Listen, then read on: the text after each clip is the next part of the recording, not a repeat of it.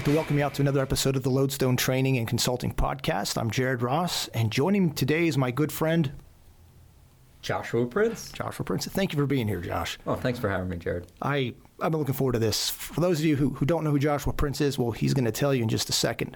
But he's been a friend of mine for a number of years, and I have to say he's he's one of the best there is. I've really been looking forward to this because I want you to get to know him, and uh, yeah, I guess that's that's where I want to start. So, Josh, tell us a little bit about yourself. Well, it's kind of hard with an introduction like that. My head, I'm not, I'm not even sure I fit through the door anymore now. Uh, and I got to say, this studio is awesome. These gold mics. I mean, first time in the studio with gold mics. I, uh, wow. But uh, we're pulling out all the stops just for you. Apparently so. Uh, so anyway, a little bit about myself. I'm actually a fourth generation attorney. So my great grandfather was an attorney, and I tell everyone that it's truly in the blood. I uh, love being a lawyer. I honestly could not see myself doing something else other than this. I knew in high school that I wanted to be a lawyer, and there's actually a, a funny story. Story, excuse me, when I was in. Uh, high school, I went to an all boys school. At least at that point in time, it was an all boys private school. It did end up going co ed in 2000, but it was the Hill School in Pottstown. And okay. it was uh, much more like a college atmosphere. So they had a grill and they had an arcade, pool tables, all sorts of stuff like that. So uh, I had a great, a good friend there who uh, I actually had boarded with because you have to board there one year even if you're local and he ends up getting caught gambling at pool, which we all did. Let's just be honest. To be honest, yeah, yeah, to be clear. Yeah, yeah. But he's the one who got caught. Yeah, he's the one that got caught, and we're past the statute of limitations for my prosecution. So, uh, but uh, no, he gets caught. And he comes to me, and, and what the Hill School had was this unusual process whereby if you get brought up before what they called the disciplinary committee, you could only be represented by another fellow student. You could not actually have a lawyer oh, wow. represent you, regardless of what the offense was. Okay. And so he came to me and said, Josh, I, I need you. I, I, need you to defend me. I said, Well, what exactly do you want me to do? You got caught gambling at pool. Like, like there, there's no dispute. You don't have a twin brother or something. What exactly do you expect me to argue? And he says, Well, I don't know, but my parents will kill me if I get expelled. and, and you're good at this stuff. And I said, I, I, really don't know what I'm going to argue for you. So I was uh, sitting down in the grill trying to figure out what I'm going to argue when, you know, he got caught by the, uh, the teachers gambling at pool right there. And uh, it came to me. So we go into the disciplinary board hearing. And they turn to me and say, Mr. Prince, do you want to make an opening statement in relation to your client? And I said, I do. I said, I know we're here today because my friend Naftalin's being alleged to have violated school policies in regards to gambling, but there's actually a larger issue the school needs to be aware of, and that's the fact that it not only condones, but it actively supports gambling by students in the school. And all it's just silence. and, and the board chairman looks at me and says, Mr. Prince, what are you talking about? And I said, Well, I said, in the grill, you have these arcade systems set up where people put quarters and other coins into them, betting that they can beat the machine. As they are successful, it basically prints out tickets that are redeemable at the grill for food and other prizes. I said, beyond that, if you're really good and you can beat the high score, you get to put your name in the machine, and that's a sense of immortality that no one can buy. the board members start looking at each other like, "What? What is this? What, what is going on here?" And uh, so uh, I, I, did end up getting Naftalin off. Uh, they actually look at me and say, Mr. Prince, get your client out of here. Tell him never to gamble again. It's clear that as a board, we have a lot more important issues we need to be discussing right now. oh, that's awesome. So that was one of my, my intros into it. I, I did end up representing some other uh, students who got in trouble while at the Hill. and Well, I'm sure after that experience, you were in demand. Yeah, well, and when the school went co ed, unfortunately, as I'm sure you can only uh, surmise, uh-huh. uh, we had the first instance of individuals having sex in the dorms. Uh, and uh, what really irked me about it is my client, the the guy in the situation, was in the male dorm. And because it was the first year that co-eds were allowed there, Uh-huh. they were not seeking to violate her or bring any you know charges or allegations against her even though she not only was part of the consensual relationship but also in the boys dormitory so uh, uh, that that did end up getting resolved in my client's favor again but uh, yeah, so so I have a little bit of a background even before being able to be a lawyer, being involved in it. But like I said, I, I really did grow up in a family where the law was everything, and it and I don't want people to take that the wrong way. My parents, I, I am truly blessed. They would have been happy for me to do whatever I loved, and there was never a time where they at all tried to push me into the law. I think my father might have suggested it probably would have been better not to go into the law, like some other profession, because you know it, it's just one of those uh, professions that uh, it takes a toll on you, and people don't Yeah. realize that. And uh, again, it, it depends on the type of person you are. I think Jared, you and I were talking about it earlier. There's two different types of lawyers. There's those where their clients are just a number, and when they clock out for the day, you know, it's just another number, not worried about what the situation is. And then there's other lawyers like myself where every single client is a person and you litigate every single case no different than you'd litigate it for yourself. Yeah. And if you lose, that's like you lost your own case. Um, and maybe that's why I've been so fortunate and successful uh, in my career because it's as if I am litigating every single case for myself. Yeah, I can. I, I can relate to that uh, to some extent. As as a Green Beret, um, I have been very successful when I've I've deployed, and to the point where like some of our partner forces, they've acknowledged me, or they've awarded me, or they've you know set me apart from from the rest of the guys on my team, and. The reason for that is I might be doing just as good a job as another guy on my team, but my talent, my ability is I actually care. And when I care, uh, even if I can't speak the language, the people I'm working with, they can feel that. Hey, this guy actually legitimately cares. And, and, they, and once they feel that, the bond that we have, um, then I was able to ask them to do more things than, than they otherwise would, would do. And so I, I, I can understand. That's one of the, your personality traits that have really uh, that I admire because I know that, that that's how you are. And uh, I want to back up just a second. I, I think I've only met your mother once, maybe twice, and that was pretty brief. But I have met your father a, a couple of times, and he's a good man. He, um, I don't know if we want to get into it, but uh, we were at a a convention where he caused a little bit of trouble, and he became one of my biggest heroes at that convention for what he did. Maybe we can talk about that a little bit later can, on. Yeah, we can talk about Yeah. the NRA convention. Yeah, that was. whew, he's a good man. So yeah, you're you come from some good stock. Well, thank you. That's very kind of you to say. And but like I said, you know, it, it was truly my own choice to go into the legal profession. And quite honestly, if I could have gone right from high school into law school, I would have done it. Yeah. Um, but that wasn't available. It wasn't an option. So I ended up going to college up in Montreal. Uh, I went to McGill University. I decided I wanted a little bit of a different flavor. I wanted to um, major in political science, and I thought, what better than to go outside the United States to get a little bit of a different view? Uh, my parents had been going up to vacation to Montreal ever since their honeymoon. So growing up, we had vacations up there, and I really liked it. I actually loved the cold. Now up there. It, it brings a whole new meaning to cold. So negative 40 on your, your eyes, basically between blinks, you feel little ice crystals, and you know you're alive. Um, so the winters are brutal, uh, but the best way, as I always explain to people what Montreal is, it's like New York City without the mean people, without the crime, but being the car theft capital of the world. I mean, my, dad literally had just bought a, a brand new uh, truck and gone up there and didn't have it more than four days before it was stolen. Yeah. And up there, it seems like the police aren't really that concerned with actually trying to find stuff because back then they had built-in car phones and so we called it and it had a french auto attendant meaning it was still somewhere in the city it was active so they could triangulate it we called the police and they're like uh, nah like no we're not we're, I, I, all right then uh, but uh, but yeah, so I spent four years up there, and I ended up double majoring in political science and world religions. A lot of times when you tell people that, they're like, "What? World religion? Like, what's that?"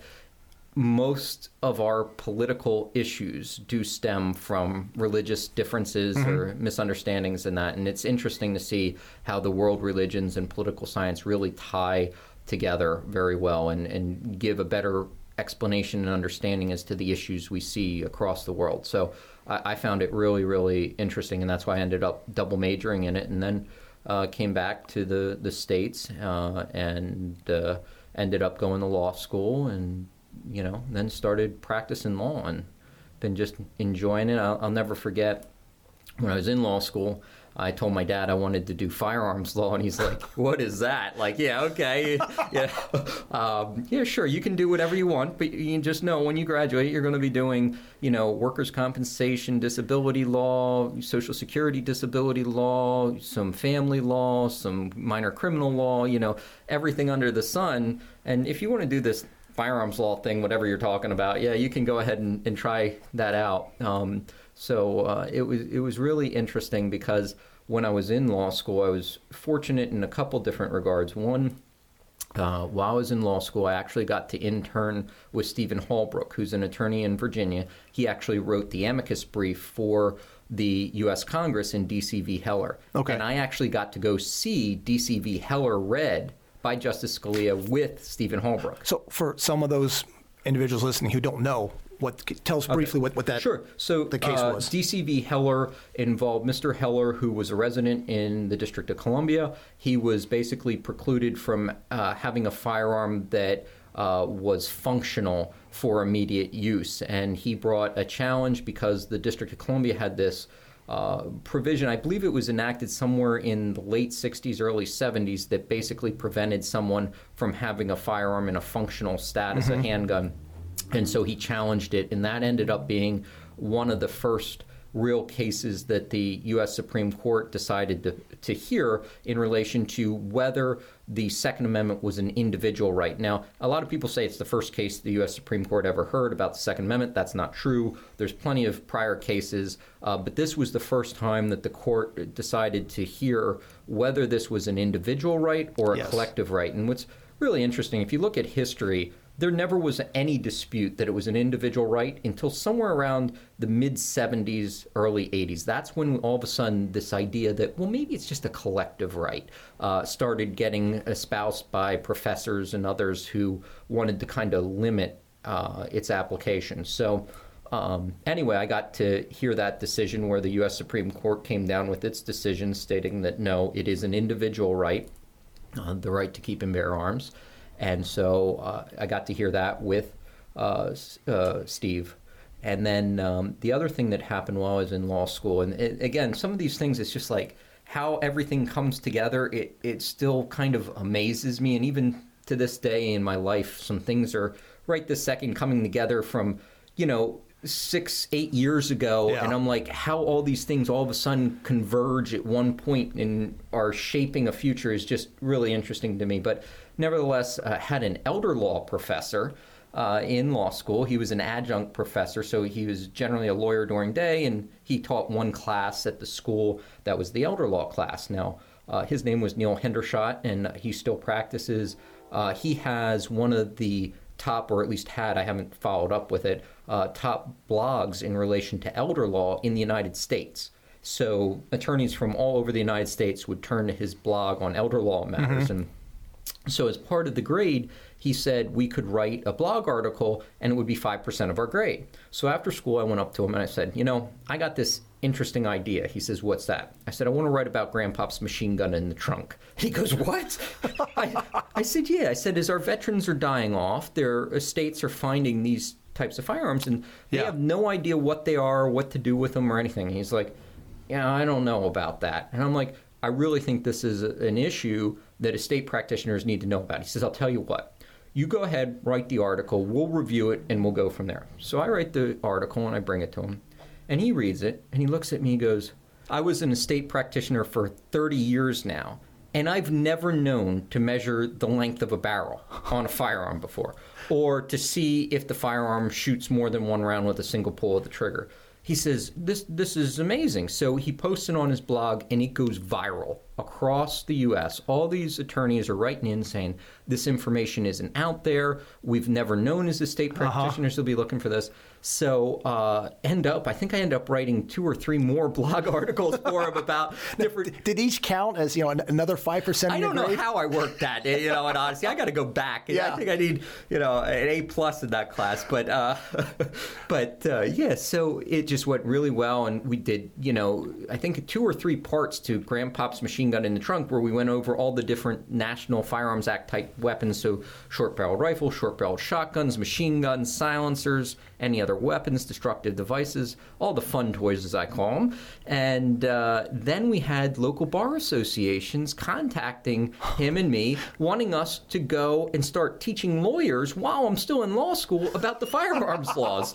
So we're like doing this circuit. We're going around the Cumberland County, Dauphin County, you know, all the different local Berks County uh, bar associations uh, where I would present. And of course, Neil would go with me because, Yeah. again, I'm still not a lawyer. Uh, and uh, it, it was a lot of fun. And then by the time I graduated law school, the Pennsylvania Bar Institute and other uh, that are other organizations that are responsible for what we call continuing legal education seminars started reaching out to me and wanting me to come present on firearms law matters and all that. So like I said, I start practicing with my dad, and I'm doing family law, I'm doing some criminal law, I'm doing workers' comp, social security, disability, and probably within the first year or so, I end up getting busy enough doing the firearms law that I cut back to just doing the uh, workers' comp and social security disability law and firearms law because the, the workers' comp and social security were backbones of the firm at that point. They were our largest producers, my dad's firm. And what firm is that? That's Prince Law Prince- Offices, okay. PC. Yeah. And so then at that point, um, I continued doing things. And quite honestly, I'm now like a half year more, so a year and a half in or so. About what year is this, if you don't mind? Uh, so this would be uh, about 2010 and a half, 10, Okay. somewhere in there. Okay. Um, I'm so busy just doing firearms law stuff that I don't have time for the other stuff. So this, you know, area, go ahead, you know, yeah, you want to do this firearms law thing, whatever that Uh-huh. is. Go, You- you go crazy kid. Yeah. Uh, now uh, it's the second larger. At at that point in time, it was the second largest producer for the firm, and I am so busy that I, I don't have time to handle other things. So uh, it just progressed from there and. Uh, resulted in me doing something I said I would never do, and that was take another bar exam. I, I, I was only about, I guess now six years ago, that I went and took another bar exam, something I swore I'd never do, and that was the Maryland bar exam, so that I could get licensed in Maryland. Gotcha. Yeah. Uh, so I am licensed in Pennsylvania and Maryland, and federally, I handle issues across the United States and also do some international import export of firearms. But uh, it, it's just amazing how everything's come together, and it's just just you know when you you look back at it and you're like oh my god i can't believe how far i came and like when you're in the moment it's like just keep pushing forward That's right. and- Yeah, you just keep tr- trudging along, and you don't even know how you got there, but but you did. Yeah.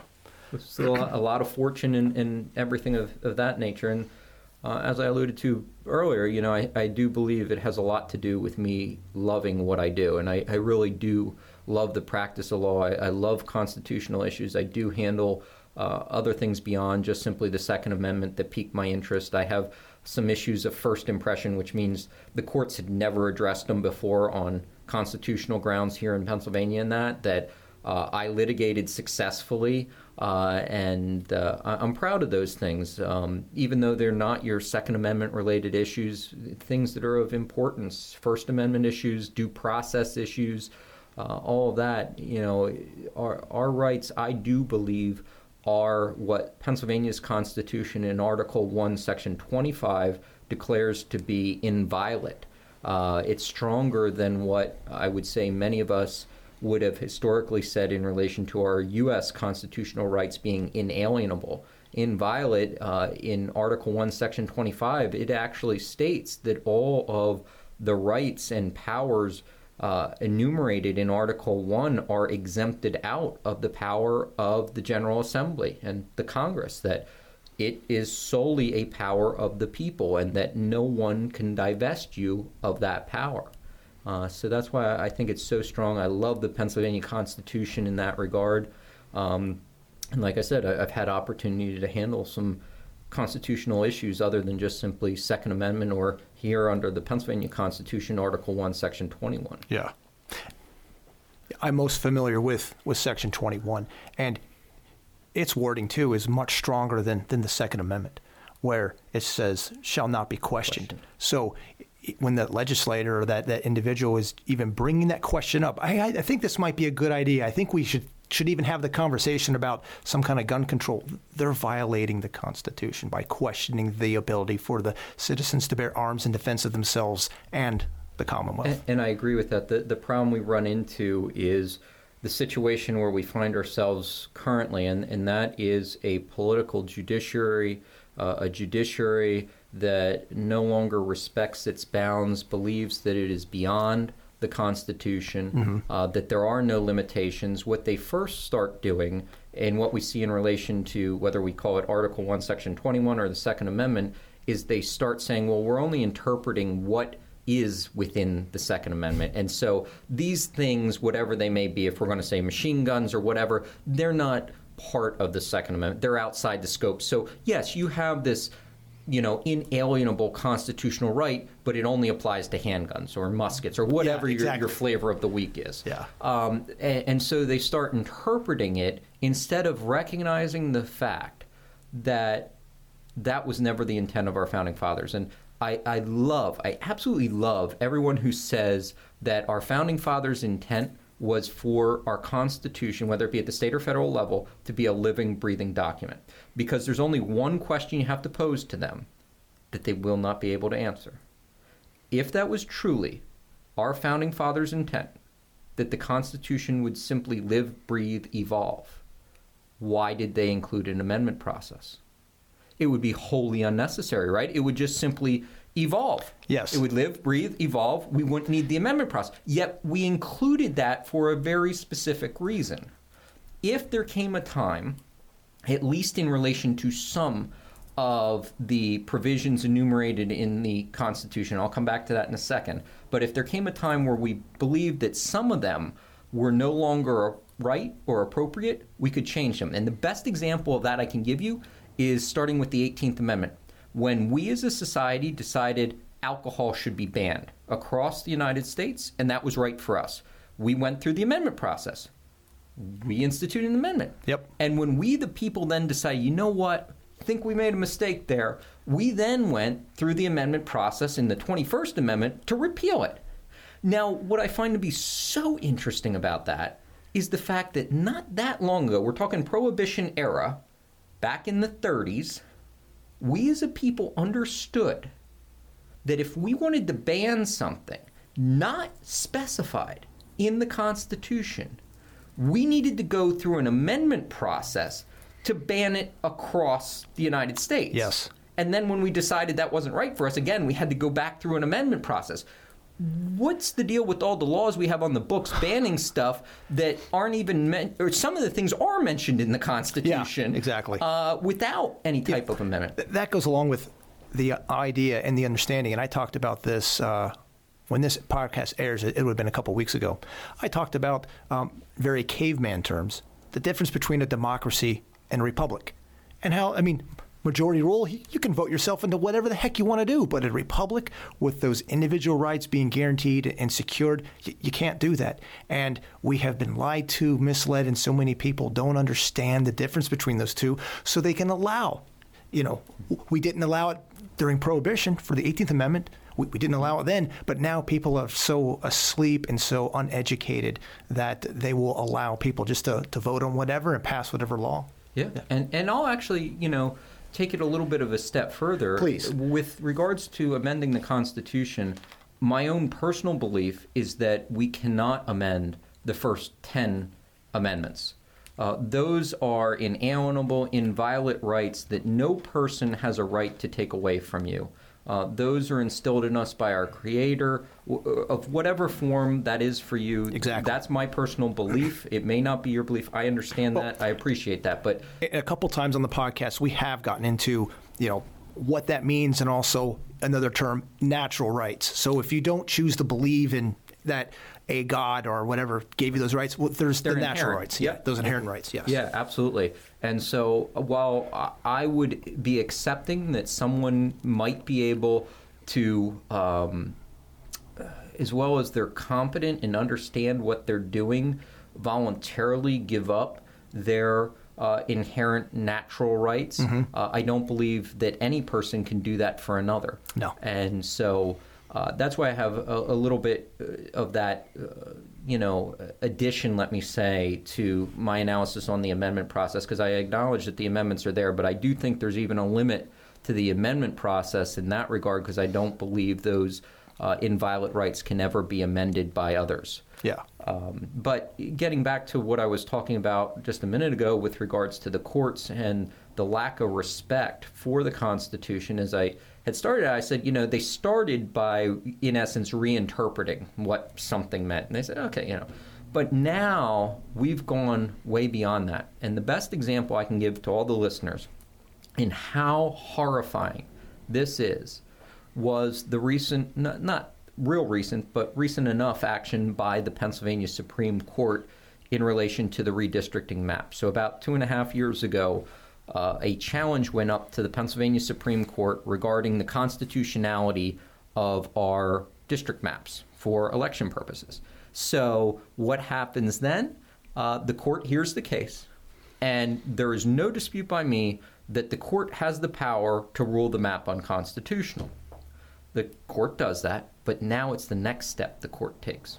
The next step the court takes is they draft their own map. And the power uh-huh. to draft and implement a map under the Pennsylvania Constitution is explicitly with the General Assembly. It explicitly says only the General Assembly shall draft and, and basically implement the districting map. But now we have the Pennsylvania Supreme Court going and doing it itself. Now, what should have happened is if they did believe the map was unconstitutional, they ruled unconstitutional, it would revert back to the prior map. And then, if someone can successfully challenge that prior map, we keep going back in time, Yeah. eh, you know, to the prior maps until one is constitutional. There is absolutely no power for the Pennsylvania Supreme Court uh, to simply go and, and take those steps. And I understand from someone who was uh, in a Senate committee hearing when uh, Justice Baer was there, who's now our Chief Justice of the Pennsylvania Supreme Court. Uh, like him or not, he was asked, he's a very blunt man, so that's why I say like him or not. Um, he was asked, well, where did the Pennsylvania Supreme Court get this power to be able to draft and implement its own map? His response, very blunt, very specific and simple. We took it. So, you know, I, I sit here and I, I just I I think about the oaths I've taken as an attorney and through law school and mm-hmm. things of that nature and think about our constitutional rights and how our entire republic was eroded in just that one decision. Yeah. because now at the end of the day what's meant now it's a free for all right it's whoever's strongest. And yeah let me remind the courts you don't have your own real police force you know? So so when the general assembly says you know what? We have our own national guard and our say is going to reign supreme Uh-huh. what happens to everyone else? You know and, and that's why there needs to be this respect for our republic and our three co-equal branches of government and each needs to stay in their lane. Yeah, absolutely. And when they don't stay in their lane, then what, what's the result? Well, we, we lose everything. Exactly. The, the republic is lost. And, and you have the situation that we find today with people being disenchanted with the elections, not believing there's actual uh, election integrity. Um, you know, there's a lot of questions and there's a lot of unknowns still in relation to the past presidential election. I, I can say there definitely was fraud. I've seen it. I know in Bucks County they're prosecuting people for fraud. Was there fraud at the levels that the Trump campaign suggested? I can honestly say I have not yet seen evidence of that. Doesn't mean it doesn't exist. Also, doesn't mean that it did occur. Yes. All I'm saying is, as of right now, actual support I haven't seen. But yet, there's still no doubt that in every single election we have, there is election fraud that occurs. In fact, I remember during the uh, presidential, the last one, looking at the fact that uh, on the voter registration pages in Pennsylvania, they list people who requested ballots. Someone had found that there was a lady who's 136 years old, allegedly, in Philadelphia, that not only requested a ballot, but returned a ballot. I mean, and, and you just sit there and, and shake your head and uh-huh. you're like, well, no wonder no one has faith in the system. I mean, and, and then. Well, didn't the, correct me if I'm wrong, didn't the Pennsylvania Supreme Court, didn't they do something similar with uh, allowing the uh, absentee ballots in Correct. where they didn't have the authority. The legislature has the authority to do that, but the Pennsylvania Supreme Court on their own, same thing. Yep, we're going to do that. We're going to authorize that. Exactly right. That that's exactly right. And in fact, uh, recently he just uh, became well, will in January become Justice Brobson. He just ran a, a successful campaign to move up from the Commonwealth Court. He's the president judge there uh, to become a justice on the PA Supreme Court, but uh, about a year ago, he heard an election law challenge to 2,300 ballots not being time stamped at all. And the law is explicit, they must be stamped. Yeah. He threw all 2,300 plus out. What does the liberal Pennsylvania Supreme Court do? They go and reinstate all of them. Uh, even though the, the law is explicit that they're not to be counted. And, and that's the problem. You, you lose all faith now, yeah. not just in one branch of government, but all three because it really doesn't matter if the judiciary is just going to go and do whatever it wants, and, and let me take a step back and say this is no one but our own fault. We all have been asleep at the wheel and allowed this to happen. Um, in I think it was two, it was either 2015 or 16. We had three judicial vacancies on the Pennsylvania Supreme Court. People couldn't be bothered to go out and vote. As a result, all three liberals were installed on the court.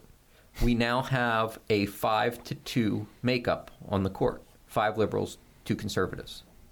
And as the listeners just heard, uh, Judge Brobson was successful in getting a position there, uh, yeah. and we didn't gain any ground there. In fact, we were looking at the possibility of losing ground because uh, Chief, well, former Chief Justice Saylor, uh, who was a Republican, had maxed out under Pennsylvania law. We, or in the Constitution, I should say, we require our judges to uh, retire at 75. So he had reached the maximum age. He went and uh, retired. So it was his open spot that was being vied gotcha. for.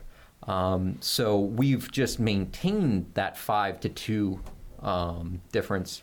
But yeah, right before the election, we we did throw a plug up for him on here to encourage everyone to go out and vote. I, I mean, I, I am in awe. He is a, a, strict constructionist. He is a very, very intelligent man, uh, very conservative.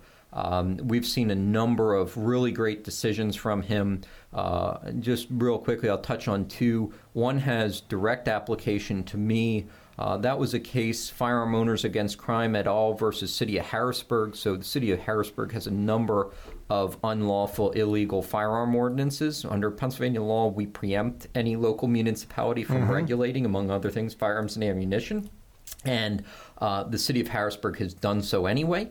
And so we had filed suit against that uh, in Dauphin County. Uh, Judge Dowling found somehow, some way, we did not have standing to be able to challenge the ordinances. We had to wait till we get prosecuted before we should be able to challenge these. Um, and then we took an appeal up, and it went up to the Commonwealth Court. Judge Brobson actually wrote what we call an en banc decision. So the, the case was being decided by the entire Commonwealth Court, which is the strongest type of decision you can get mm-hmm. out of a court here in the Commonwealth. And uh, Judge Brobson, writing for the entire court, said, No, this is wrong. You cannot force someone to either have to say they violated the law or that wait until they're being prosecuted for a violation of the law to be able to challenge whether a law is lawful and constitutional or not. Uh, and he actually reversed some prior case law from the Commonwealth Court in that regard, saying this was heinous when it was decided, it was wrong, it should have never been this way. Uh, and then we got the city of uh, Harrisburg appeals up to the PA Supreme Court, and the PA Supreme Court agrees to hear this case. Uh, and just a couple weeks ago, we actually got the decision from the Pennsylvania Supreme Court, and they did affirm Judge Brobson. Uh, they said he got it right. We did have standing. Now, the concerning thing for me, remember, there's seven justices on this Uh-huh. court. It was a four to three decision. Three of the justices on the PA Supreme Court would have held that you need to wait until you're being prosecuted, or at a minimum, you have to state in the complaint when you're challenging it that you're currently in violation of the of the ordinance or law, so that they can prosecute you Yeah, based on yeah. your own statements uh, to be able to challenge one.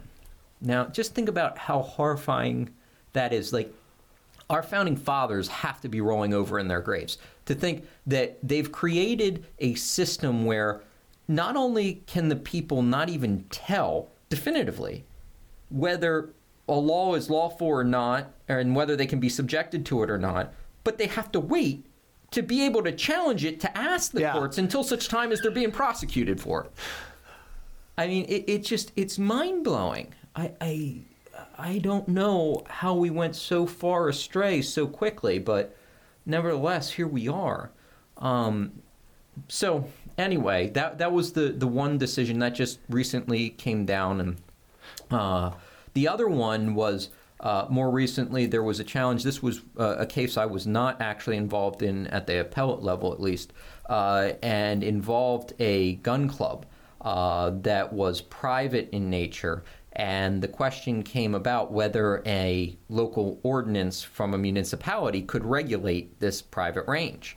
Uh, and Judge Brobson again uh, ended up striking down the ordinance on Second Amendment grounds. Now, interestingly, it, there's a lot of backstory there, but there never was an actual challenge to the ordinance based on preemption. Uh, it wasn't actually litigated. It, I don't know why, because I would have rather seen it on that grounds. But nevertheless, it was litigated on the uh, Second Amendment grounds, and he found that no, the ordinance uh, was not sufficiently tailored uh, to justify that type of encroachment on that right. So, uh, again, and that, those are just two quick firearms related examples. I've, I have lots of cases that Judge Brobson has has issued in. I'll I'll say in our favor. Uh, he, he's a great man. I can only think of one case where uh, I disagree with him a little bit. He gave me some wins in it, but not at the the overall issue. And maybe someday I'll get to pick his brain about exactly why he ruled the way he did. Uh, but other than that, um, the one thing I, I always respect with Judge Brobson is you may not agree with him uh, with regards to a particular decision, but he'll always give you a well written and well explained decision. He's not one of those judges who'll just simply go out and say, well, because I said so. Yeah. You know, he'll support it based on what all information is before him, the record, historical evidence, yada, yada. Uh, so I have great respect for that because I, I acknowledge at the end of the day, we're not always going to agree on everything. Uh, but if you can at least show me that it's not just you saying, well, because I'm judge and I say so, I, I got to give, you know, Yeah. mad props for that. So we went down a, a nice, you know, segue there. Uh, let's back things up and go back to okay, you you uh, started practicing firearms law. It became very quickly the thing that was consuming you as far as your time and everything. What are some of the uh, what are some of the organizations then that you? I mean, you're, you're wearing the shirt right now, so t- talk, Okay. talk about that. so, uh, so some people get a little bit confused with this because it is complex. But uh, basically, I'm involved in two different law firms. So, my father's law firm is Prince Law Offices PC. That's where I, I started working as soon as I uh, graduated from law school, and developed a lot of my practice there. And then later on, I started my own uh, law firm, civil rights defense firm PC. Uh, really, honestly, the only reason that I did that because my family's all very close, and I had no problem continuing working at my father's firm, and I still to this day do still work for Prince Offices PC as well. Uh, but we did it mostly for estate planning purposes, and that, and uh, as my father's getting older, and hope to God he's with me many, many, many, many more years. But we all know that sometimes we don't have much control on those things, so we were just doing some estate planning, and that's when I opened Civil Rights Defense Firm PC. Uh, and then we have a division. We actually have two divisions there, but the main division that I'm involved with is Firearms Industry Consulting Group. Uh, and we handle all firearms law related matters there. I can touch a little bit more on what that is. And the other division, because I know you're laughing, uh, is Cannabis Industry Law Group. Yes, there you go. CILG. That's actually not. That's good. I, I, had I had I been thinking of that, I would have been laughing about that too. But no, what I was laughing about was, I forget what what the deal was, um, but there was a hearing in, in Harrisburg, and you and Adam Kraut. Uh, were down and you were, were, were, testifying, and I went in, you know, to sit in, and I the only other people there were like, uh, what is it, MAD or who's the uh, um, the organization? The mothers or, or oh, uh, mom or I, I don't know. Moms Demand Action. Yes, yes. So I'm sitting with a bunch of them, and because they're the only people to sit with, and they're anyways. It's just entertaining uh, with with your title. And what's the name of your uh, group again? Firearms, Firearms, Industry Consulting yes. Group. And I forget who the rep was, but was like trying to stump you guys and said said something like, "Well, you're you're in the industry because your name says in the industry, and you're only there for the money, and you don't care about you know actual rights. You're just there to, to make all this money from the firearms industry." And I, it's just how ridiculous. Anyways, I was just thinking that how ridiculous of, an, of, a statement she was making while all these women surrounding me were all like, yeah, yeah, cheering her on and, and making a ruckus. Anyways, that was yeah. a funny day. I, do you remember that? Or I, I, I yeah, and yeah. I, have been fortunate. I've had opportunities to testify a number of times before the General Assembly, both the House and the Senate. Yeah. Um, uh, on all different related issues, you know, everything from the lawfulness of marijuana usage and effect on Second Amendment rights to red flag laws, the mm-hmm. unconstitutionality mm-hmm. of those, to uh, mental health issues, and what we really should be doing to try and uh, help individuals, not stigmatize them, and, and, try and help them not be concerned about that, taking action. That might have been uh, red flag laws. It might have been when I was there when you when you were testifying. So, anyways, I was that's why I was laughing. I was just thinking of those of, of those people who were surrounding me when when you were testifying. Um, okay, so back to what you're saying. You had these these two. Yep. Uh, so and the other one I, we don't do a lot with is Cannabis Industry Law Group. Um, I had uh, developed that really when Pennsylvania was moving towards allowing medical marijuana and mm-hmm. that and. I I am very fortunate in the sense that I see things very differently than most people. Now, some they'd say, "Oh my God, what's he, where's he going here with this?" I, I, it's funny with with Adam. Adam we're, we're mentioning Adam Kraut. Uh, he used to work for me, and I, I taught him. And he used to always tell me, he says, the way I always refer to you, or, or how I conceptualize how you teach someone to think, is coloring outside the lines. That you know, to everyone else, they're coloring outside the lines and they're saying, "What are you doing? What are you doing? You're you're outside the line. You're not, you know, you're nowhere near where you need to be." Uh-huh. And by the time you finish and you see the whole picture, you're beyond everything and you're not outside the lines, mm-hmm. and you've brought it all within. Um, and it, it's very true. I, I, have a way at looking at things, and, and, honestly, you know, I'm just thinking of it right here. It really starts out with the story I told you in the Hill School with oh, looking absolutely. at the arcade and yes you know, I just have a way to look at things in a little bit of a different way in which most people would.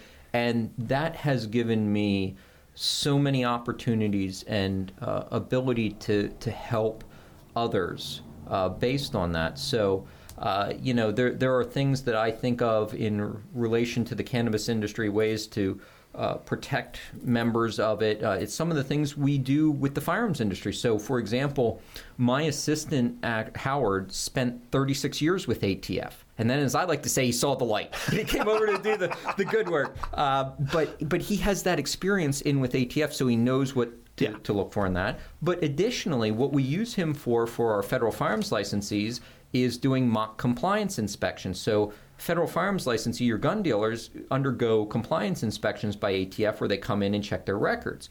So if they were to hire Howard, let's say, as an example, off the street, comes in, finds errors, if ATF finds out about that, they can subpoena him and force him to testify to all of his errors. Where the, the federal firearms licensee had. Mm-hmm. Whereas if Howard is an employee of mine and we send him out through the law firm, all of his findings are protected by attorney-client privilege work product and don't and wouldn't be disclosable.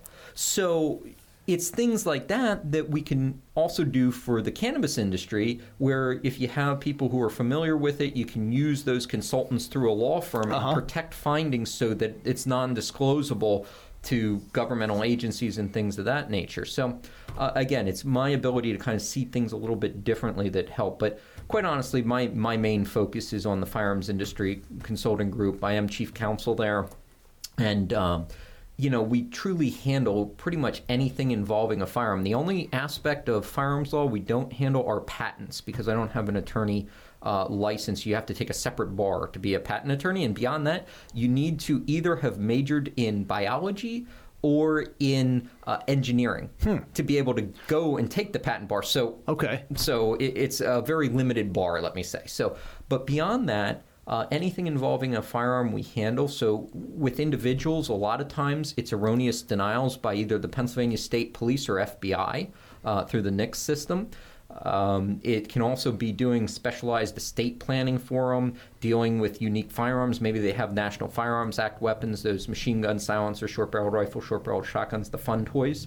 Um, it can be a, a whole slew of, of different issues that individuals may come upon.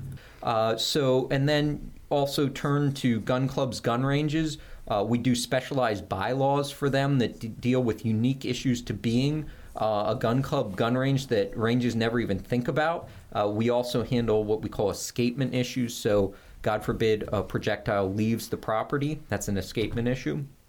Uh, we also do a lot of waivers for our gun clubs in that. Uh, So when, when you take a lodestone class and you fill out our waiver, that, that booklet of a waiver, you, you can thank Joshua for that.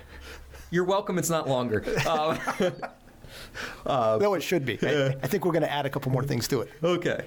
Uh, but uh, beyond that, we also then represent uh, federal firearms licensees, so your gun dealers and all that. And as I was kind of alluded to earlier, it, it can be very broad. They could have contractual issues with regards to um, their vendors or that. It could be an issue with ATF compliance or that. Um, it, it's quite amazing when you practice firearms law. You actually end up getting pulled into every area of the law that exists. So I've been brought in as co-counsel in a custody dispute because one parent was contending that the other parent should not have any custodial time merely because the other parent owned firearms, not because they ever misused them or anything of that nature Just simply because they have them. just simply because they have them.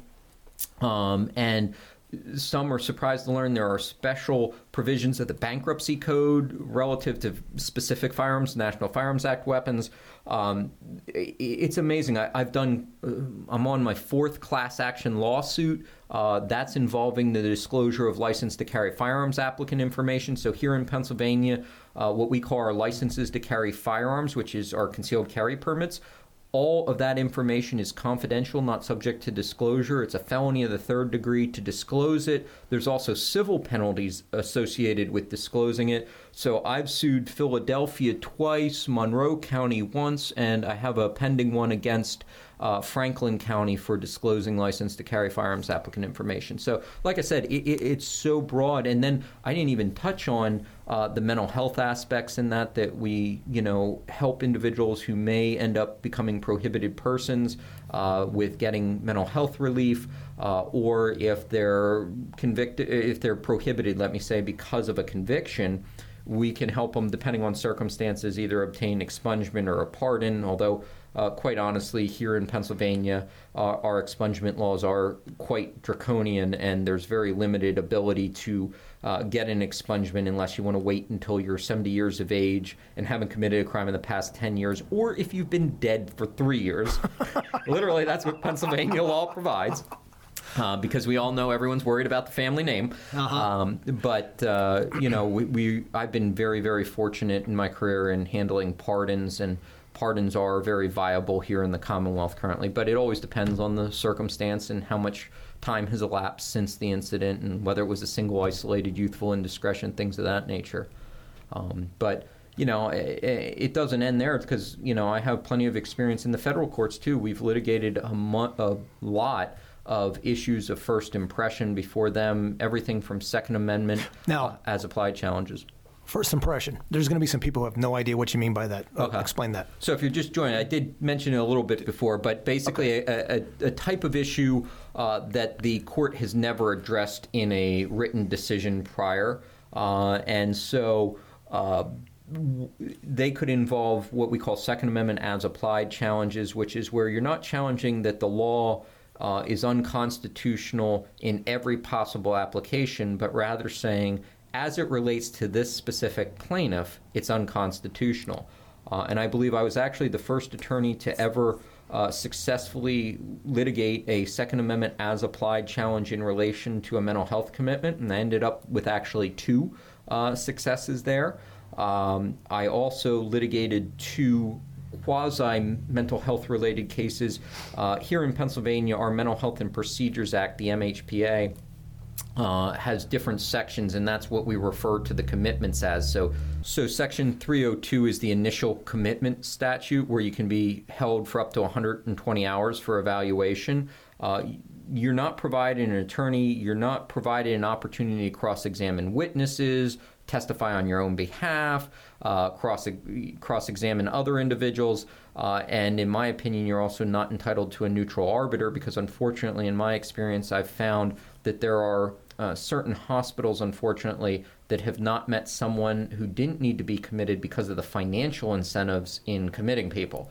Um, and so I won two other cases where the federal district courts found that a 302 was insufficient for purposes of triggering any type of federal prohibition. They're still prohibited at the state level. We're planning to challenge those later. Um, but uh, what's really frustrating is the U.S. government basically can do whatever the U.S. government wants. So even though we've won these two federal court challenges, uh, one in the Western District, one in the Eastern District, mm-hmm. and the U.S. government elected not to appeal, not to challenge those determinations, they still contend that a 302 commitment is federally prohibiting. So you got to love the U.S. government. Um, I wish I was in a position where I could just simply, you know, ignore prior decisions yeah. relative to me in that.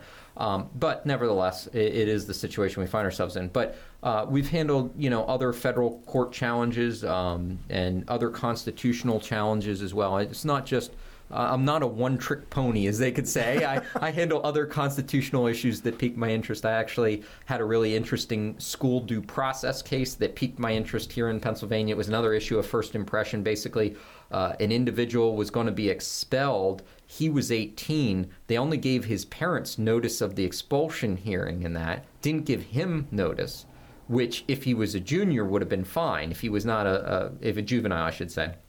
Um, but uh, I thought this violated his rights since he was 18 years old. And the Commonwealth Court agreed with me and found an issue of first impression that, yeah, this was violative of his rights. Gotcha. And then uh, thereafter, we filed a uh, federal civil rights action against the school district for uh, violating his constitutional rights. And we got a settlement for him uh, for the harm it caused him.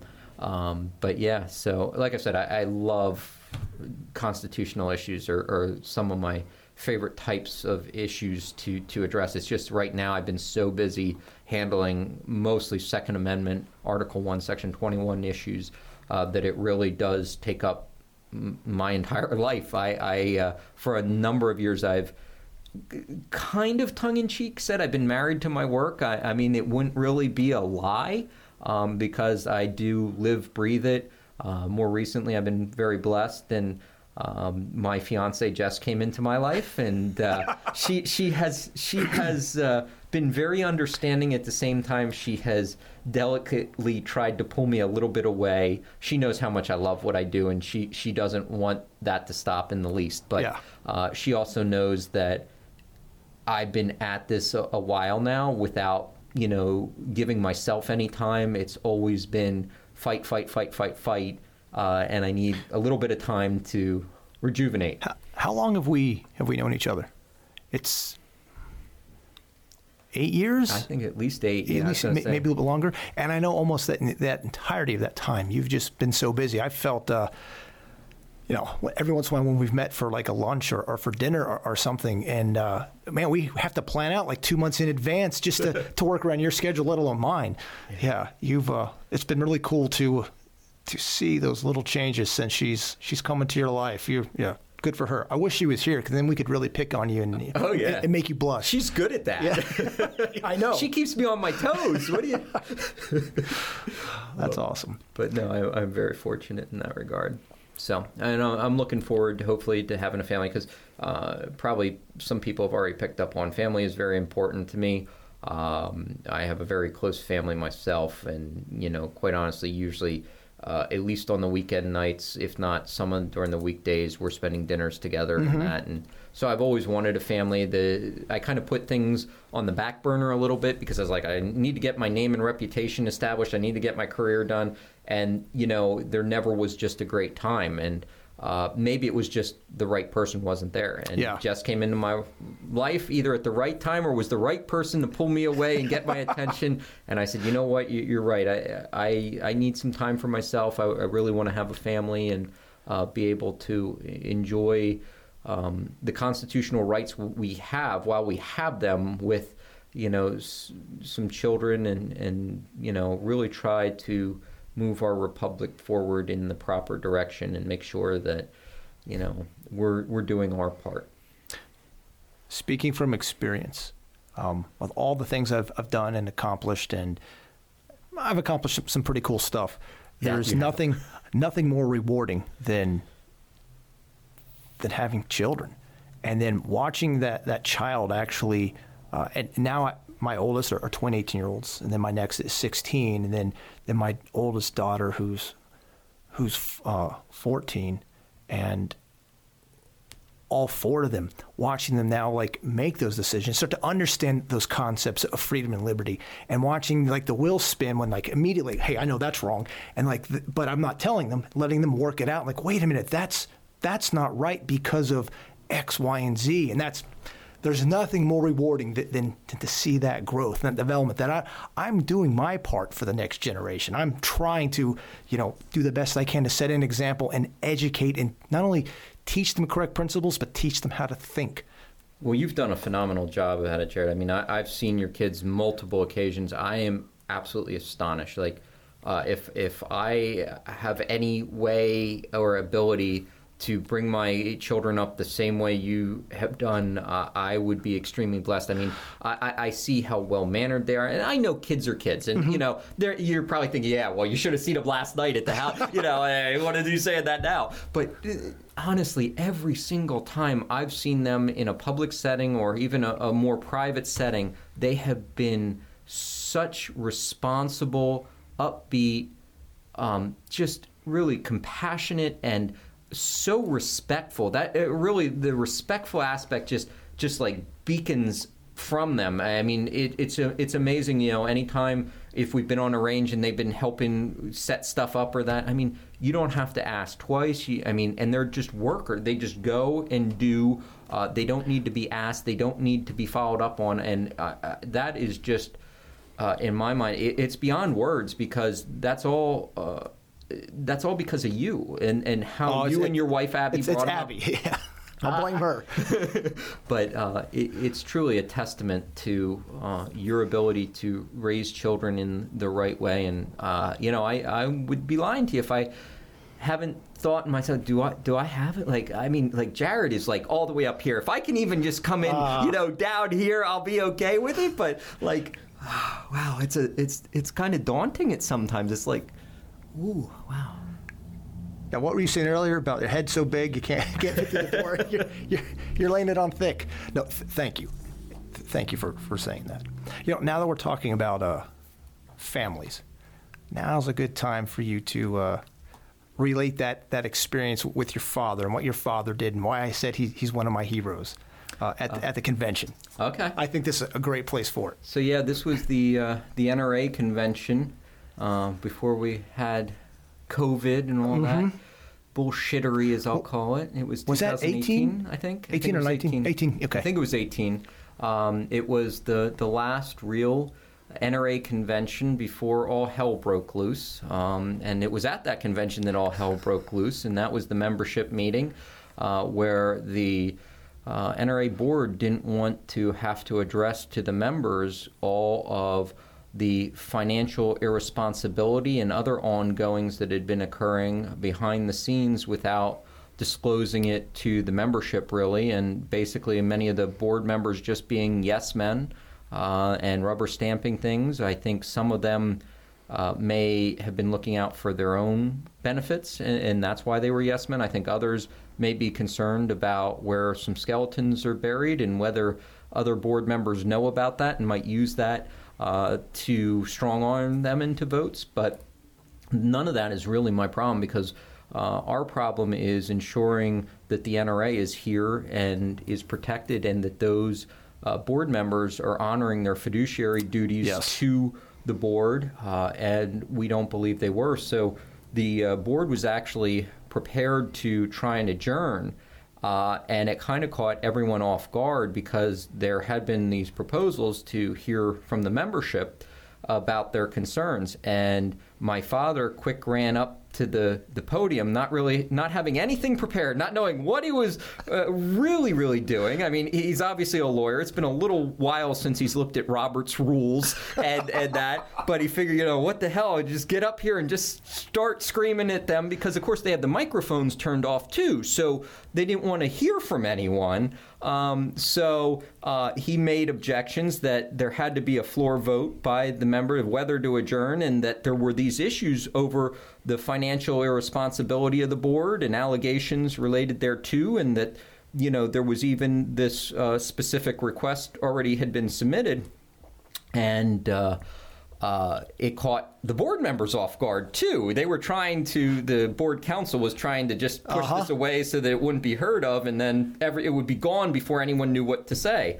Uh, so uh, at that point, I actually ran up too, and I started in. My dad Uh-huh. had kind of stepped down, and uh, I, I had more of the spe- specific issues. My dad didn't really know that. He just knew we needed to keep this meeting alive, and we couldn't let it die. So he's the one who he, he was what that little Dutch girl who ran up and, and, Yeah, yeah. and stuck the front. Yeah, that's exactly what he did. Quick s- before they could stop it and make it all go Right. away. Yeah, he prevented that. cause the pause Uh-huh. and, and give me the opportunity. And I, I started speaking out about it and raising the issues. And uh, members in the audience started hearing about this for some for the first For the time. first time, yes. Others knew about it and were waiting, thinking they were going to get an opportunity to be heard. And now we're realizing they're trying to prevent us from ever being heard here. Yes. Uh, so it ended up in a, a lengthy back and forth debate. There were former board members trying to get it shut down, um, and uh, as well as the, the current board. Uh, eventually, unfortunately, the meeting did adjourn without any real information being disclosed, but that was really the beginning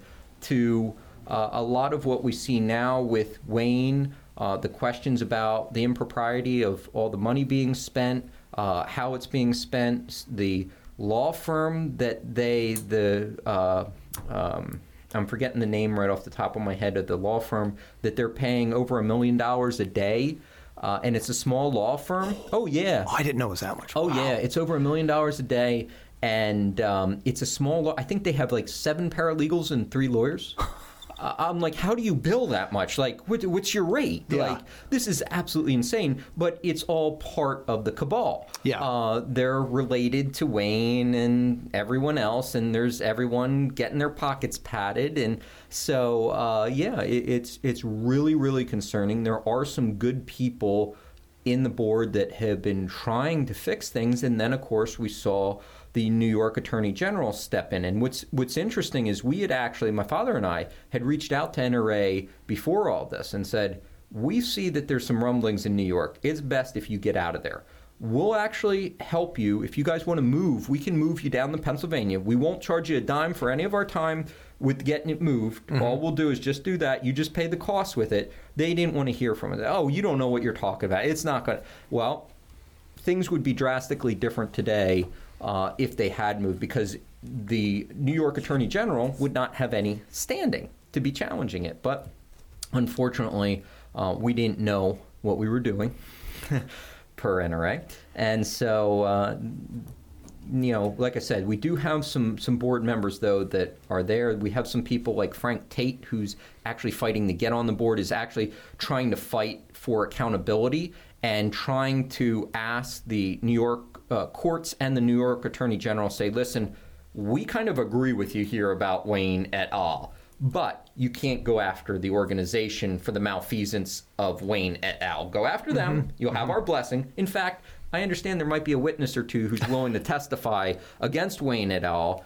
in exchange for them letting the NRA formally go and let us restructure. Let us put a board in who actually answers to the members and who will actually do what our fiduciary obligations are. Yeah. And so that sounds very promising, but I got to be honest with the New York Attorney General.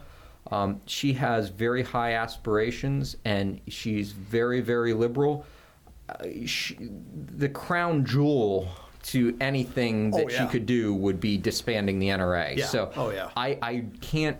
I, I, I couldn't think of a higher feather in someone's cap in, in that world, you know, the Right. Progressive liberal than, than that. So that's why I say I'm not sure if it will be successful. I, I can't, you know, I hope it will be. Maybe something will come of it, but, um, you know, it, it's really sad because it's been, they did it to themselves. Yeah. And, you know, with no concern about the members or anything like that. And, you know, the NRA's done a lot of good work. And, um, you know, it, it's it's sad in many regards because we also know that the NRA has the most clout down in D.C. when issues come about and that, and to lose that would be monumental. Now, there are a number of organizations trying to step in to some degree to fill the void, but that's the type of void that I don't know that you can fill in any that- near future. And, and that's from, from my perspective and what I know or what little I know, that's the biggest travesty is because the NRA, they are positioned, they can be, and they have traditionally been that that proponent for for the Second Amendment, the most effective one. But because they've allowed themselves to be rotten from the inside, now they've lost that. And there are a lot of really good groups, a lot of good organizations. They're just smaller, and so as a consequence, living in the real world, they're- they're not as effective as what the NRA could be. And, and that's right. Now, I will say, uh, I, I have been wholly blown away by Firearms Policy Coalition. Okay, yeah. Um, now, name full disclosure, I've litigated cases on their behalf in that, and I've received funds from them. So I just want to make that clear. But just stepping outside that world and looking at all the different litigation across the United States they're involved in, I can honestly say I don't think NRA in all of its cases ever came close to the amount of cases FPC just currently has pending. Yeah. Um, it's been something to watch. Well, the NRA they've they have joined some cases, right? But but the biggest thing they did was was talking to the politicians and influencing votes.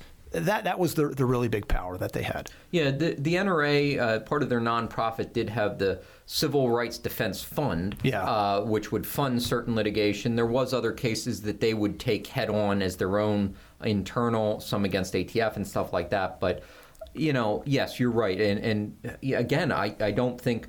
Uh, we can emphasize enough how important those relationships with what I'll call our congressional critters Yeah, uh, yeah. is and uh, making sure that more unconstitutional laws don't get passed, like red flag laws and stuff like that. And right now, uh, our industry is kind of in the crosshairs. Uh, I mean, between the current presidential administration, the things they're pushing through, the current uh, makeup of ATF. Uh, as well as now, uh, I would not be surprised if we see some more involvement of OSHA uh, and stuff like that. And so, you know, it, it's a it's a concern, and, and also I guess you know even before that or beyond that, I should say, uh, Department of Homeland Security, we're going to see issues with regards to imports. We saw that they've now banned Russian ammunition Yeah. from coming in. Yep. Um, so you know, there's going to be a lot more to come, and uh, it's very concerning. And you know, I, I guess I, I have to go back to someone who I didn't much care for, but he was right when he said elections have consequences. Um, and unfortunately, we seem to forget that all too frequently. Like Yeah. we, we have one good election cycle, and then everyone goes to bed. Um, and unfortunately, we gotta stay awake for a while now to rectify the ship or right the ship, I guess I should say. Y- yes, we do. Yes, we do. Cool. Well, let's change gears uh, slightly. Um, you just did. We just hosted you to do a, it was a your firearms law seminar. It's roughly four hours, and, and that's cutting it short. It, it is four hours, but that, that's like okay, four, we're done. Because if not, that seminar could go on for six, seven hours easy.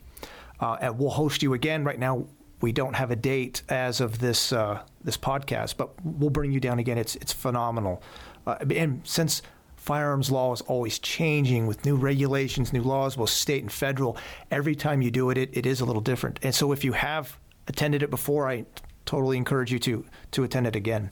Well, but what I'm leading to is one of the things I was ignorant of before the first uh, seminar that I of yours that I attended, and again, that was probably seven, eight years ago, was how important it is, whether you want to carry concealed or not, but how important it is and if you live in the Commonwealth of Pennsylvania, to have a concealed carry permit because it protects you in a lot of different ways. Could you elaborate on, on what that does? Sure, absolutely. And I tell everyone who's eligible for a license to carry to go out and get one. Generally speaking, if you're eligible to purchase firearms, you'll be eligible to be able to obtain a license to carry with one exception. That would be if you've ever been convicted of any offense under the Drug and Cosmetic Act. So, for example, if you uh, were convicted of possession of a minor amount of marijuana, uh, ATF FBI would contend that you're prohibited for a one year period from the date of that conviction as being an unlawful user of a uh, controlled substance, but beyond that, you would not be prohibited. However, in relation to obtaining a license to carry, you would be prohibited for life unless you were able to get an expungement of it or get it pardoned. And right now, we did just implement an expedited pardon process for certain uh, marijuana related offenses and other drug low grade offenses. So if you do find yourself in that situation, there may be a way to get relief. Cosmetic? Cosmetic Act, yeah, yeah. So there's yeah, Drug and Cosmetic Act, yeah. Okay. It, it, it, so so it's not just drugs. So, okay. Oh, okay. Yeah. So makeup, uh, there are, there can be other violations that can prevent you from ending up being eligible for uh, a license to carry, but usually they're drug related. So okay. uh, yeah, if you're 21 uh, I strongly suggest you go out and get it. It's uh, without being quote unquote insurance. I always tongue in cheek say it's the best form of insurance you can get for yourself because it gives you so many exceptions to the law. And the big one is our transportation law. So a lot of people don't realize how draconian our laws are here in the Commonwealth when it comes to transporting firearms. And we actually right now, just yesterday, I was working with Kim Stolfer a Firearm Owners Against Crime on some revisions to it and actually implementing constitutional carry. Where there's already a bill pending 580 Senate Bill 585, I believe it is, uh, that uh, needs some further amendments, and I think they're going to be considered this upcoming week that I've drafted uh, to the bill, but would remove our transportation laws because these transportation laws are just not what anyone would ever think. So let's give some examples. So under Pennsylvania law, if I don't have a license to carry firearms, I can only go directly to and from very specific locations. So I can go from my home to the federal firearms licensee, aka gun dealer, and back. From my home to the gun range and back. From my home to the hunting camp and back. From my home to my business and back. Now, note, mall is not one of those options. Grocery store is not one of those options. Coffee store is not one of those options pretty much 99% of the places we go uh-huh. typically is not one of those options. So, but let's set that aside for right now. Let's say I go to the range, meet my buddy there, put some lead down range, build up an appetite. He says, Well, how about we go grab a burger before we go home? And I say, Yeah. And neither of us have a license to carry, or at least I don't. And I stop for that burger. Guess what? I just violated the law. And not only did I just violate the law, but that's a misdemeanor of the first degree. If I am convicted of it, I will be federally prohibited from ever being able to purchase, possess, utilize firearms and ammunition mm-hmm. for the remainder of my life, unless I can get relief from it. Uh, which means either expungement, which again doesn't work until I'm 70, or a pardon. So it's pretty much going to be a lifelong prohibition. Uh, like I said, I have had good success with pardons and that, but it's always going to depend on the circumstances, and you're pretty much going to need at least 10 years to elapse from the date of conviction. So um, that's how serious this is. And we actually do have a case pending uh, challenging this uh, in, under constitutional grounds uh, because it, it's just ridiculous. Like, even if I go and am going to the range and I need to use the bathroom and I stop on my way to the range, yep. I just violated just the law. law. Yeah. I, I, stopped to get a coffee. I just picked up my new gun. I said, you know what? Oh, I got to stop and show Sam, my best friend, my new toy. And I stopped by. Guess what? I just violated the law, all just because I don't have that license to carry firearms. It just it does not make sense. And I know, you know, probably a lot of the listeners are like, yeah, okay, Josh, you know, like I get you. It's technically a violation. No one's ever gonna ever hear this. And you know, it, it's honestly not true because unfortunately, we know of enough cases in my office where it's happened. And Um, you know, we have a little bit, I guess, time here, so I can give a, a couple quick Yeah. uh, war stories. But um, the first one, I just give you the example from what we already went off of. You know, you stop by the burger joint to grab a burger on your way home, and you're leaving, and you get T-boned. Trunk pops open. Now police are coming because you got an accident. And officer sees in the back of your car rifle case. Oh, you got guns? Okay. Can I see your license to carry firearms? Oh, I don't have one. Hmm. Good. You're getting prosecuted. Um, so it can happen that easily. Now, I'll give you two uh, actual real life stories that we dealt with. The, the first one is not one that I had direct involvement of, and it happened in Philadelphia. Uh, so you, all the listeners probably already know what the outcome was for that poor schmo. Uh, but basically, he went to the range. He was practicing his draw at the range, had his holster on his hip. When he left, uh, he left his holster on his hip, uh, not really thinking about it. Firearm and ammunition, separate compartments in the trunk. On his way home, he remembers that earlier that day he had called in his prescription to CVS. And literally, the only difference in going directly home and going to CVS first is making a left into the CVS parking lot. That's the deviation. That's the sole deviation he has to make. So he goes in, goes back to the technician, gets his script, and by all accounts, by the time he hits the front door, it's something out of a movie. All these squad cars come flying up, slamming on their brakes, cops jumping out. Where's the gun? Where's the gun? Where's the gun? He's going, What do you mean? What, what gun? What are you talking about? Where's the gun? Where's the gun? Where's the gun? He's like, I don't know. They, the, the Philadelphia PD figures out what happened. The technician saw an empty holster on his hip and called him in as a guy with a gun. He never had a gun on him. No dispute by the, the Philly PD that he didn't have a gun on him. So they he's talking to police. He's violating Josh's rule number one. We know he never talked to the police. Uh-huh. Then he decides to violate Josh's rule number two and consent to a search. Pops his trunk, and like I said, PPD acknowledges firearms, ammunition, separate compartments. But now they ask him, "Where's your license to carry?" And he says, I don't have a license. I don't have a loaded handgun in the car. I'm not carrying. I don't. Need... Yeah, but you did for to transport that firearm outside of the direct to and from locations. so ridiculous. And then the other one had a little bit of a different uh, outcome, but this one's probably going to make people even more upset. So, individuals an EMT, known in the community, really great guy, and uh, loads up all of his firearms into his vehicle. It's in Northampton County. Uh, is on his way to the gun club and gets a call from a close family friend. She's a victim of domestic violence. She lives very rurally. She's tried calling the police. Uh, they're 45 minutes out. Uh, she wants to get out of the home. She doesn't have a vehicle, doesn't have a way out. So he goes over to pick her up. She gets in the van. She's telling him what happened. She's like, I just want to get out of here. I want to report this to the police. Well, a, uh, a, jurisdiction over local officer decides to respond because he hears that the PSP is 45 minutes out. So this officer knows our guy. We'll just call him Jim. So the officer comes up, "Hey Jim, what's going on? What what's going on here?" And he says, "Uh, he says, you know, I got a call. She's a close family friend. She's a victim of domestic violence. She wants to file a report, uh, but you know, she needed a way out, and I was on my way. I picked him up. Oh, okay. And the officer asked one of my favorite questions. He goes, "Is there anything in the vehicle I need to know about?" Now I'm going to make a little segue here, like. I don't know what this officer thinks he or she needs to know about that's in my vehicle if this is me being asked this question. Is the fully automatic MP5 that's in the trunk something he or she thinks they need to know about? I don't think so. They may think so. This is a recipe for disaster, all right? So that's why I'm like, you never answer this type of question. In fact, you never answer any question, uh, or yeah, any question except with another question. So, Anyway, he, of course, knowing of, thinks he's fine. Oh, yeah, well, I had my firearms in the back because I was on the way to the range. Oh, that's okay, Jim. Can I see your license to carry? Oh, I don't have a license to carry. I don't have a. Lo- I didn't say I had a loaded gun in it. No, no, but you're transporting firearm. You didn't go directly to the range.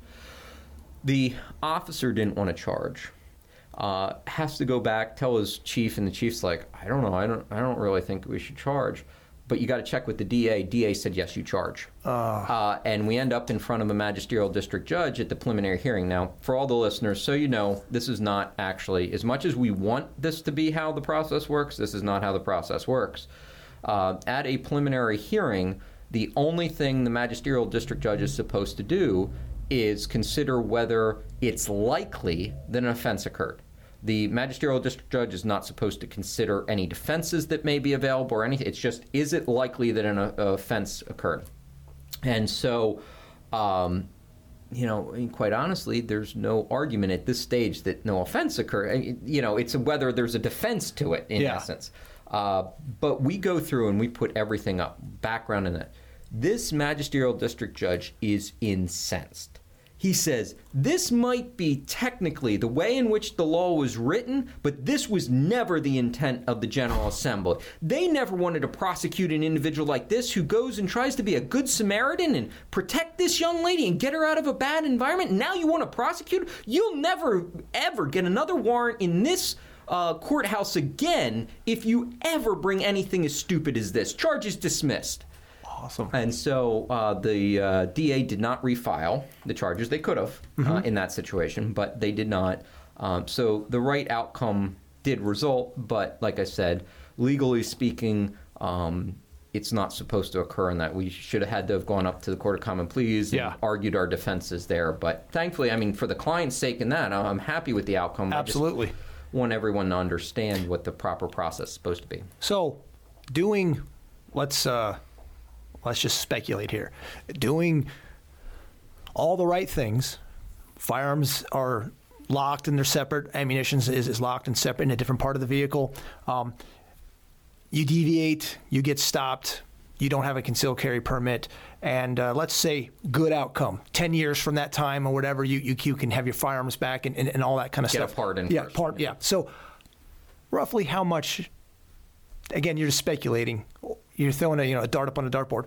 How much did that person uh, spend on, on those ten years and all of that?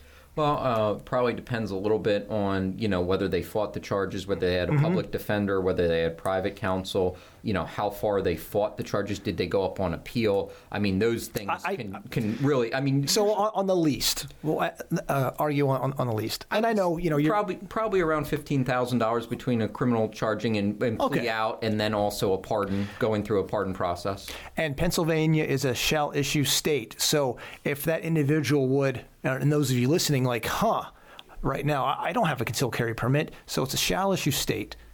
You're going to spend 30 bucks, somewhere around there? 20 bucks. 20 bucks. Okay. Tw- $20 to go ahead and you're going to get your permit. As long as you don't have anything against, if you can legally purchase a firearm, you're, you're going to get that permit. Right. and It's it's well generally, like I said, there's Yeah. the exception for drug-related offenses, Yes. and unlike uh, purchasing a firearm, uh, well, depending on type of firearm, you do need to be 21. Yes, yes. So it's it's treated like a handgun in that regard, which I have a lot of uh, issues with constitutionally, but that's a, a different issue to address. Um, but yeah, um, it. it it's a no-brainer. It's it's you know good for five years. It's twenty bucks. It's issued by your county sheriff. A lot because of COVID are now allowing the applications to be submitted electronically online. You still have to go to the courthouse to Yes. get your picture and signature done. That's, Uh, I, I re-upped mine, it and that's what I had to do. It's actually through a, like a third party. Right, and and just so if any listeners get confused, by using the third party, you do agree to pay a, a fee. I don't remember if it's three dollars or there's a fee associated with Yeah. that electronic service that's not county generated. It's that that you know. The special benefit, shall we say, of being able to utilize the electronic application process, you have to pay. Now, if you want to do it in person, you can go down to the sheriff's office and it's only the 20 bucks. Uh, so it just depends on what's uh, easiest and best for you. There are a lot of sheriffs that will issue uh, while you're there. Um, so That was my experience when I lived in Lancaster County. They would just issue it right there. Yep. Um, and where I live now, I had to pick it up in person, of course, but I had to like set up an appointment. And maybe that might have been COVID related. Yeah, Who yeah. knows? But um, we are working. Firearm Owners Against Crime and I are trying to work on getting uh, the Pennsylvania State Police to allow for digital submission of photos and signatures. Hmm. It really makes no sense. So I actually have my uh, what's called wear and carry permit in Maryland. So my concealed carry permit in Maryland, and most are astonished to learn in Maryland you submit your photo electronically and your signature electronic. Like we're behind Maryland. Like we're, how, how bad is this getting? Um, yeah. PA leads the way. Um, but this really came to the forefront during COVID because uh, the other thing to be aware of the photos, they the PSP should never have allowed any form of integration between our license to carry firearms applicant database and PennDOT, but they have. And actually, for MOPEC, Municipal Police Officer Education Training, the PSP takes the PennDOT driver's license photo and uses it for the MOPEC certifications. So they already have access to those. So part of our argument was well, hold on. I understand there may be people who don't have driver's licenses or you don't have photos of. But for the supermajority of people applying, you could just go and grab that photo from PennDOT, mm-hmm. use that same photo on their license to carry, and not need them to submit another photo. It's a little bit difficult when you have a liberal governor and liberal PSP commissioner and, you know, things that just make logical sense and you're making things easier for everyone. Yeah. And yet you just get loggerheads. Like, so we're working on it. Hopefully, in the near future, we'll get that resolved. So make it a little bit more streamlined for people. But um, again, that that license to carry, it's it's so important. And you know, at a number of seminars, I've had women come up to me and say, you know, I hear what you're saying about the license to carry. I just, I really don't know that I'm prepared and ready to carry a firearm on my person right now. And I said, listen, all the more power to you. Don't don't let anyone push you into carrying a firearm if you don't feel comfortable yes, with it. Yes. You know, maybe consider getting training, but again, don't feel you have to. But I am going to give you this tidbit of advice. If, God forbid, a stalker comes into your life, you might be amazed at how quickly you feel comfortable carrying a firearm. If you don't have that license already in your pocket, don't worry. The sheriff has up to 45 days to give you that license and then I'm sure your stalker will wait those 45 days for you to Absolutely. get that license to be able to defend yourself. Absolutely. Uh, it's as our laws are set up, it is such a, it's a no-brainer. So any of you out there listening and you live in Pennsylvania, I know we have the reach of this podcast is I'm amazed. It's getting broader and broader. We're really starting to reach out. Anyways, but if you live in the Commonwealth, there is no reason for you not to get a permit. Get out and get that permit. Absolutely. All right, and you know, having just done the, seminar and that, there's there's another issue that I always think is really important because so many people are absolutely astonished to learn, and that is the fact that you can be prohibited due to a nonviolent misdemeanor offense. And most people, when they speak with lawyers or even judge, I mean, time and time again, we get judges who incorrectly advise clients on their rights and say, "Oh no, you got to be convicted of a felony, or it's got to be a violent felony, or maybe." If we're lucky, at least a violent fe- uh, uh-huh. misdemeanor. But usually uh, that is not the case at all. And people were really surprised to learn that nonviolent misdemeanors can prohibit someone. So I, I have an acquaintance who he had that years ago didn't think anything of it. And he finally went in to purchase a firearm, and he didn't know until he was denied. Yep, and, and that's the worst case scenario because right now we're seeing around 87% of the individuals who attempt to purchase and are properly denied being prosecuted for making that false statement. And they end up with a felony of the third degree, uh-huh. uh, sworn falsified statement, and then a misdemeanor of the third degree, unsworn falsified statement. So if you have anything in your past, you really do need to know whether or not it's a prohibitor. And so the, the catch all is under federal law, it says if you've been convicted of a crime punishable by more than one year. Now, what's important there is it says punishable, not punished, and it's more than one year. So that would seem straightforward. But then federal law, in a completely different section, goes on to define what constitutes a crime punishable by more than one year and excludes out any state law offense of a misdemeanor nature that can be punished by two years or less. So, what does all of this mean? So, the easiest way to explain it is that if you are charged with any federal offense or any state law offense of a misdemeanor nature that could have been punished by more than one year in jail, regardless of whether you didn't spend a single night in jail, mm-hmm. you are prohibited. If, on the other hand, it's a state law offense of a misdemeanor nature that could have been punished by more than two years in jail, that is prohibiting. So, what does that look like? So, here in the Commonwealth, generally a second DUI with no property damage, no one harmed, just simply second DUI is usually going to end up with a misdemeanor of the first degree. Uh, so, you're going to end up prohibited for life. Uh, because here in Pennsylvania, misdemeanor of the first degree can be punished by up to five years in jail. Our mid level misdemeanor or misdemeanor of second degree has a max of two years. Since it has a max of two years, unless we start talking about misdemeanor crimes of domestic violence, which is a separate category, it is not prohibiting because it can't be punished by more than two years. So, some other ideas as to misdemeanors of the first degree here in the Commonwealth. Well, depending on the context, if you steal $200, $250 from someone like a store or that, you're looking at a misdemeanor of the first degree. Now, that's not money you're going to find in the street, but it's also not grand larceny. To strip someone of a constitutional right over $200, $250, that's extremely concerning to me. Um, so, you know, again, I just. I I want everyone who's listening to understand because we talk with so many people who end up becoming prohibited. In fact, during the seminar, we were talking about the one case we had where a young man, 18, goes and rents a party bus for prom, uh, gives a bad check. It was only a little over 250 and uh, ends up having an opportunity to pay it. He blows them off, so they file charges. Then this young man gets put into what we call ARD, accelerated rehabilitative disposition, where as long as he successfully completes the probation, he ends up with a non-conviction. So he doesn't end up prohibited. He'll have to pay the money back. Well, he still had an issue with paying the money back. So he fails out of ARD and ends up with a misdemeanor of the first degree uh, conviction. And uh, I think it was like 10 years later, he goes to purchase a gun, gets denied. And he's like, why? It's because of this bad check charge from 10 years prior. And you know, the the other thing I just want to emphasize if you do have a if you yourself, a family member, friend, whatever, has something in their background, please make sure you go to competent counsel. Uh, we have so many instances where individuals go to lawyers who don't have the first clue what they're talking about and give them bad advice. And they, they tell them that they're not prohibited when they are. Usually, the, the biggest mistake they make is they only look to Pennsylvania law. They never think to look to federal law.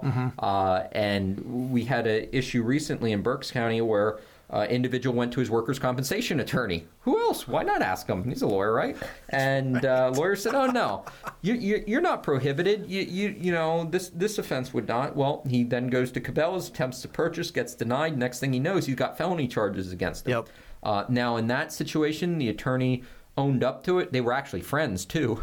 Um, and said and gave us a letter to give to the district attorney saying yes i incorrectly now understand advised him uh, that he was not prohibited when he actually is uh, and so the district attorney did withdraw the charges but we also had to tell the individual you know you are still prohibited so regardless of what your attorney told you you're still prohibited Yeah. uh, we've had judges do it on the stand judges that have been on the bench for 25 plus years it's just no one understands it. The complexity and the interplay between state and federal law, and generally speaking, people will become prohibited long before under federal law than they will state law.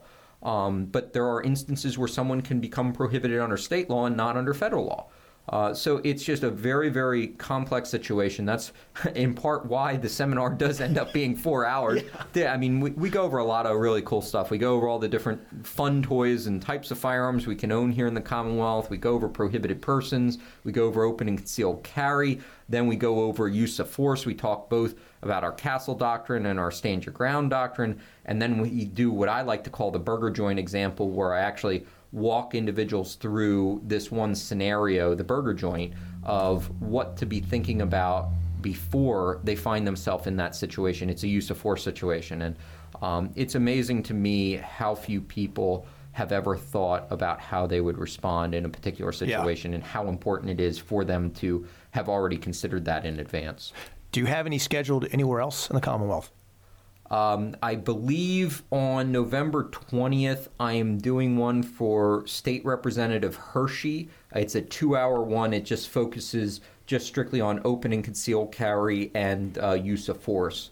Um, but that's the only one I think I have coming up this year because once the winter months hit, it, it becomes so hit or miss. It's just too difficult to schedule because of snow, sleet, Yeah, and yeah. all of that. But that's the only one I, I can think of right off the top of my head that I do have coming up. Okay. Well, thank you. Thank you for your time. Um, Pleasure. I don't get to see you enough, and we'll definitely have you back on and ask you some uh, some different questions.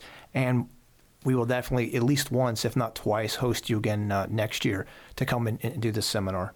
Awesome. Um, I look forward to it. I, I love doing this, and I, am really enjoying the, the podcast and that. And the, again, this, this gold mic, I mean, baby, baby. Uh, but no, uh, seriously, anytime you want to do it, I, I love, you know, doing this type of stuff and getting the information out because I don't want to see our, our people end up being prosecuted yeah. for either bad advice or just not knowing and you know it's just the the laws are of such a nature anymore that it's an impossibility for anyone to know whether they're you know in compliance with all the laws and that I mean it, it says something to you when the person who wrote the IRS code and it comes up on charges and his defense for it is well i didn't understand that that's what it said.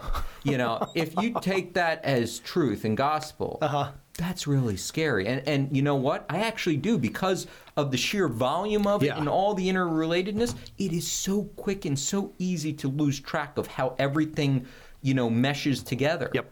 And that's scary if individuals have questions or they want to re- reach out to you, whether just ask questions or services, how, how can they reach you? Sure. You can uh, call the law firm, Civil Rights Defense Firm. Uh, again, that is, there, we do have a division, Firearms Industry Consulting Group, with it. Uh, the phone number is 888 202 9297. Again, that's 888 202 9297. You can also find us online at civilrightsdefensefirm.com as well as firearms industry consultinggroup.com.